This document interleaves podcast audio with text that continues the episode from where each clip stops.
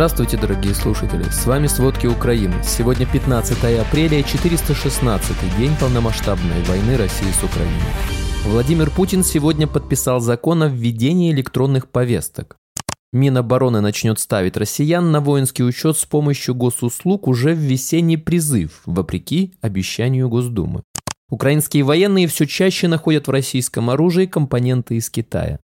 Коста-Рика объявила о присоединении к группе государств, работающих над созданием специального трибунала по поводу преступления агрессии против Украины. Владимир Путин сегодня подписал закон о введении электронных повесток. Он стал ответом на массовую иммиграцию россиян, возмутившую президента Владимира Путина, узнал Moscow Times от высокопоставленного сотрудника правительства. По его словам, Путин был лично задет бегством граждан, в масштабах которых страна не видела с развала СССР. По оценке демографа Алексея Ракши, Россию покинули 800 тысяч человек, а аналитики Альфа-банка оценивали волну миграции в 1 миллион. Этот побег одновременно одновременно лично задел и возмутил начальника. Так среди российских чиновников по советской традиции принято называть между собой Путина. Было дано поручение пресечь подобное в будущем и начать воспитывать в людях патриотизм, говорит чиновник. Говоря о мужчинах, которые решили уехать после начала мобилизации, Путин в октябре 2022 года призывал давать юридические, а не эмоциональные оценки. Но в реальности Путин был недоволен, подчеркивает чиновник. Те, кого он поручил мобилизовать, покидали страну не стесняясь. А власть, наблюдая за происходящим в режиме реального времени, не имела легальных возможностей поставить заслон побегу. Отчасти поэтому законопроект готовили в режиме секретности, рассказывает источник, близкий к Кремлю. Вся подготовительная работа с участием Министерства обороны, Министерства цифрового развития Кремля, ФСБ, МВД и других ведомств проводилась без публичной огласки, чтобы не вызывать дополнительную негативную реакцию в обществе. Так, не привлекая внимания, власти решили технически закрыть бреши для мужчин, которые подлежат призыву и мобилизации. Минобороны объявила о начале постановки на воинский учет через госуслуги вопреки обещанию Госдумы. Минобороны начнет ставить россиян на воинский учет с помощью госуслуг уже в весенний призыв. Об этом заявил начальник управления Генштаба по мобилизации Андрей Бирюков. Вместо личного посещения военного комиссариата для уточнения или изменения данных воинского учета появилась возможность направлять все необходимые документы в электронном виде. Соответственно, и о постановке на воинский учет или об изменении каких-либо сведений граждане будут информироваться через личные кабинеты на портале госуслуг, сказал он. При этом ранее председатель Думского комитета по обороне Андрей Картопалов говорил, что закон не будет применяться в весенний призыв. Ну а те, кого уже мобилизовали, продолжают свою захватническую войну в Украине. Российские военные обстреляли предприятие в Белополье в Сумской области. Один человек получил ранение. Также территорию Белопольского общества обстреливали из минометов. Было зафиксировано 9 прилетов и 2 прилета из САУ. В Славянске по состоянию на утро субботы 15 апреля выросло количество погибших в результате российской атаки на жилой дом. Об этом сообщил мэр города Вадим Лях. Он отметил, что сейчас известно о 30 пострадавших, 21 человек получил ранения, 9 человек погибли. Спасательные работы продолжаются. К ним привлечен спецотряд альпинистов ГСЧС. Мэр города добавил, что под завалами дома остается еще 5 человек, а их личности уже установили. Кроме того, нет сведений о жильцах еще трех квартир. Напомним, в пятницу, 14 апреля, около 16.00 россияне нанесли удары по Славянску, выпустив по городу минимум 7 ракет. Повреждения получили 5 многоэтажек, 5 частных домов, школа, база отдыха, админздание, магазин, хозяйственный центр и 12 автомобилей. Также сообщалось, что в Славянске из-под завалов вытащили двоих детей. Один из них, двухлетний мальчик, умер по дороге в больницу.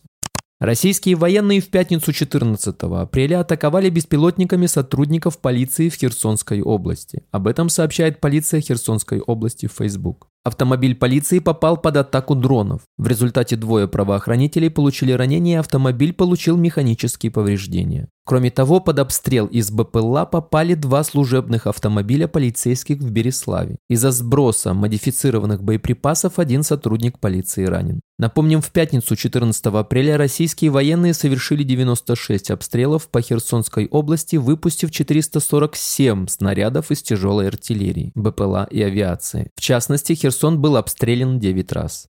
На временно оккупированных территориях Украины россияне продолжают произвол. В частности, фиксируется множество случаев мародерства. Также российские войска периодически обыскивают пустующие жилища местных жителей, выносят оттуда бытовую технику и мебель. Объектом внимания россиян являются транспортные средства. На временно оккупированных территориях Запорожской области люди продолжают сопротивляться российским силам. Об этом сообщает мэр Мелитополя Иван Федоров в Телеграм. Он привел пример девушки, над которой россияне устроили судилище за ее проукраинскую позицию и растоптанный триколор. Представители России заставили девушку извиняться на камеру и удалить видео из соцсетей, угрожая тюремным заключением. Мэр города добавил, что россияне разъярены продолжающимся уже более года сопротивлением и готовы воевать даже с детьми.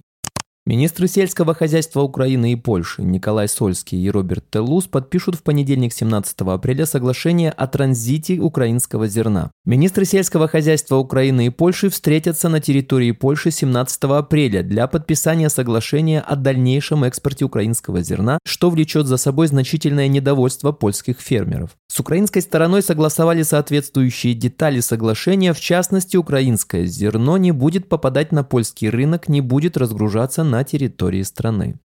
Германия выступает за введение санкций ЕС в отношении атомной промышленности России. Об этом заявил вице-канцлер ФРГ Роберт Хабик. Он отметил, ЕС должен стать более независимым от России, но в процессе санкционной политики в отношении атомной энергетики нужен переходный период. Ядерная технология – исключительно чувствительная сфера, и Россия здесь больше не может восприниматься как надежный партнер. 14 апреля украинская и японская стороны подписали грантовое соглашение, согласно которому Япония выделит Украине 400 миллионов долларов на восстановление. Документ подписали вице-премьер-министр по восстановлению Украины Александр Кубраков и старший заместитель генерального директора японского агентства международного сотрудничества Хидея Кабаяси. Денежные средства будут выделены в рамках программы экстренного восстановления, направленного на критическую инфраструктуру. Они пойдут на оборудование для гуманитарного разминирования, транспортное и энергетическое обслуживание, водоснабжение, медицинское оборудование и так далее. Кроме того, правительство Японии предоставит 70 миллионов долларов на восстановление Украины через механизм программы развития ООН. В целом, с начала года между Украиной и Японией была достигнута договоренность о выделении более 600 миллионов долларов на восстановление Украины.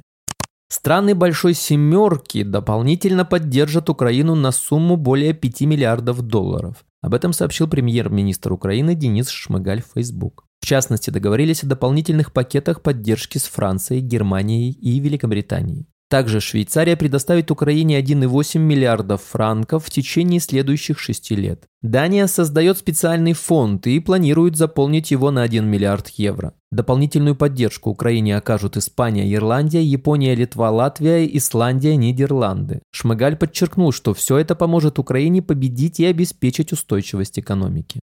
После начала полномасштабного вторжения России в Украину и последовавших за ним жестких западных санкций, европейские страны существенно сократили свою зависимость от российского газа. Об этом заявил директор Европейского департамента Международного валютного фонда Альфред Каммер. По его словам, сейчас европейский рынок больше наполняется за счет поставок газа альтернативным российским, в том числе через морские партии сжиженного газа. Камер подчеркнул, что финансовые связи экономик стран Европы и России очень ограничены, а в дальнейшем будут только сокращаться. Коста-Рика объявила о присоединении к группе государств, работающих над созданием специального трибунала по поводу преступления агрессии против Украины. Об этом сообщил министр иностранных дел Украины Дмитрий Кулебов в Твиттер. Напомним, в марте коалиции стран по созданию спецтрибунала для наказания России за ее преступления против Украины присоединилась Австрия. В преддверии визита министра обороны Китая Ли Шанфу в Москву Кремль, вероятно, пытается представить Россию равноправным партнером КНР в сфере обороны. Об этом говорится в отчете Института изучения войны. Министр обороны КНР Ли Шанфу на следующей неделе отправится в Россию. Как сообщило Министерство обороны Китая, там он встретится со своим коллегой Сергеем Шойгу и другими военными официальными лицами России. В Минобороны России заявили, что министры обсудят двустороннее оборонное сотрудничество. Также внимание будет будет уделено вопросам региональной и глобальной безопасности. 14 апреля глава МИД Китая Циньган заявил, что Китай не будет продавать оружие России и будет регулировать экспорт в Россию товаров двойного гражданского и военного назначения. Аналитики считают, что такая риторика свидетельствует о том, что Китай пытается преуменьшить свою поддержку России и сделать акцент на том, что безграничное партнерство России и Китая, о котором было объявлено перед полномасштабной войной в Украине, все же ограничено.